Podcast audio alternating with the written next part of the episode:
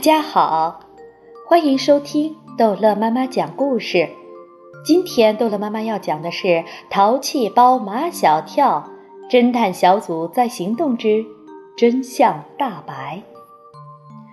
唐飞爸爸的朋友遍天下，干什么的都有。唐飞找到他爸爸的一个朋友，这个朋友托了另外一个朋友，那个朋友又托了一个朋友。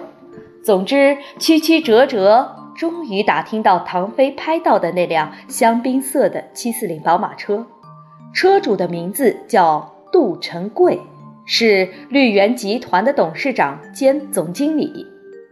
当唐飞把这个结果告诉马小跳他们时，马小跳还抱有一线希望：姓杜的人多了，不一定就是我们认识的那个老杜。可这个姓杜的也是绿源集团的。看马小跳这种毫无原则的态度，唐飞趁机要夺权。马小跳，以前我们说好的，你的侦探小组长是临时的，谁有实力换谁当。我觉得在这个侦查过程中，我最有实力，应该换成我当。马小跳在心里也承认。整个侦查过程的几次重大突破都是唐飞的功劳。再说，这不马上就要破案了吗？就让他当几天侦探小组长吧。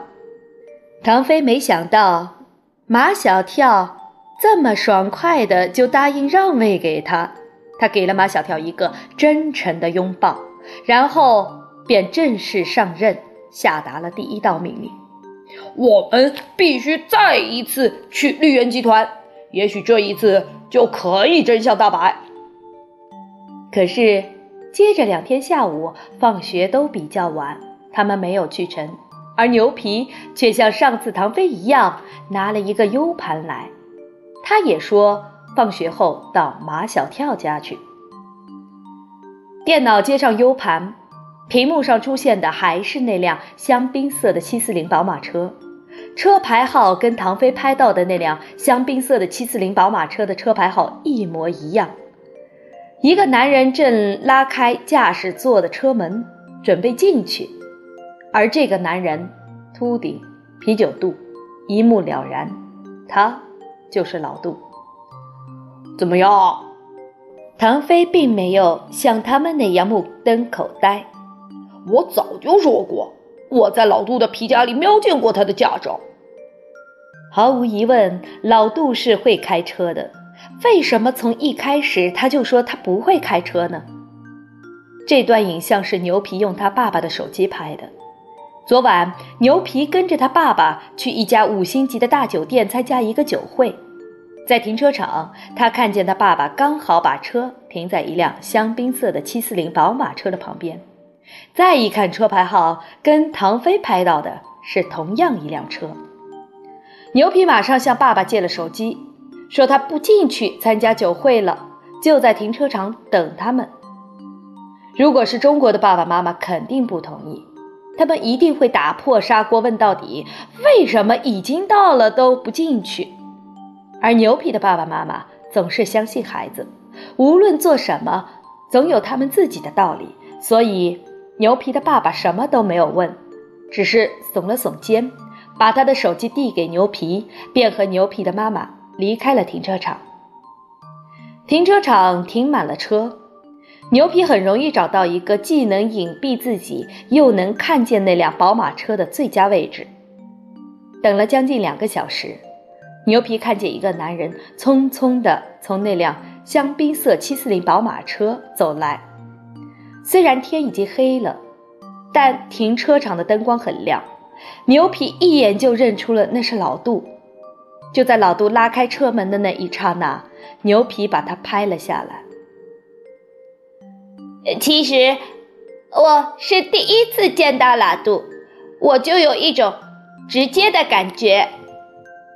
毛超揪着牛皮：“那叫直觉。”牛皮接着说。我看见老杜长得那样的红鼻子，我就问他是不是很爱喝酒。可是他说他不爱喝酒，不喝酒，鼻子怎么会红呢？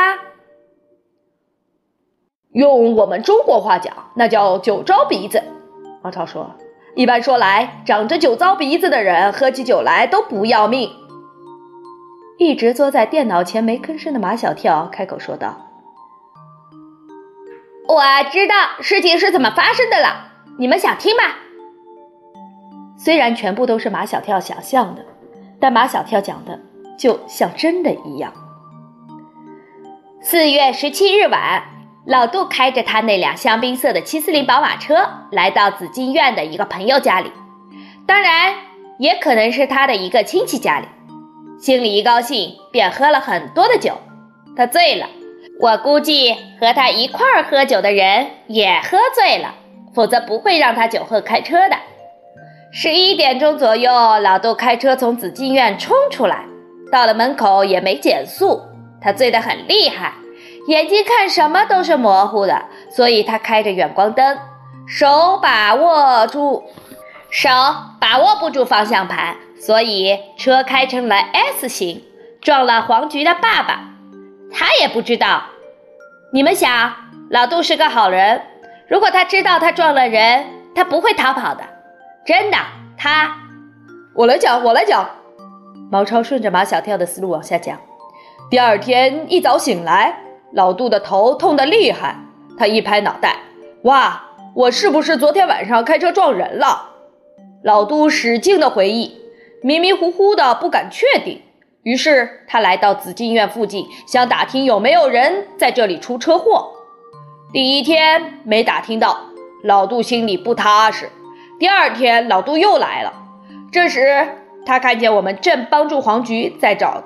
车祸的目击证人，他怕我们把他查出来，于是成功的打入了我们的内部，做了卧底。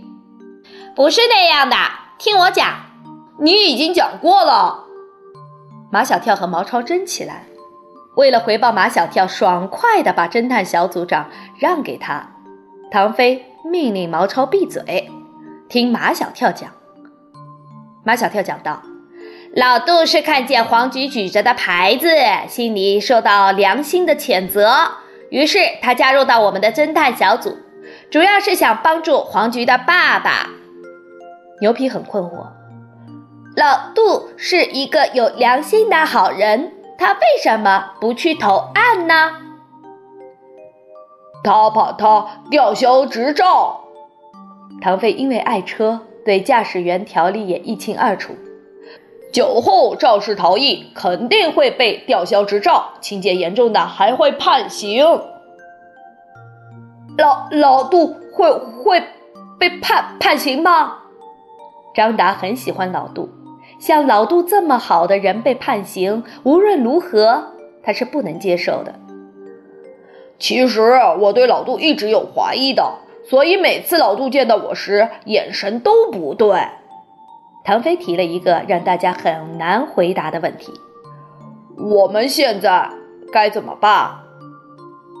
沉默了半分钟，毛超说：“我看算了吧。”“我看不能算。”牛皮说：“老杜还是应该受到惩罚。”张达急了：“老老杜是是好人，老杜已经将功补过了。”毛超说：“他为黄菊他们做了那么多事，如果说为他爸爸付医药费是他应该做的，那么千辛万苦的找回黄菊妈妈就纯属好人好事了。”牛皮坚持道：“桥归桥，路归路，那是两个事儿。”毛超纠正道：“那是两码事儿。”唐飞提议举手表决，赞成算了的举手。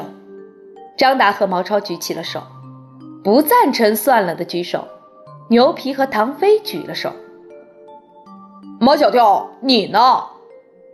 马小跳说他还没有想好，他要好好想一个晚上，才想得清楚。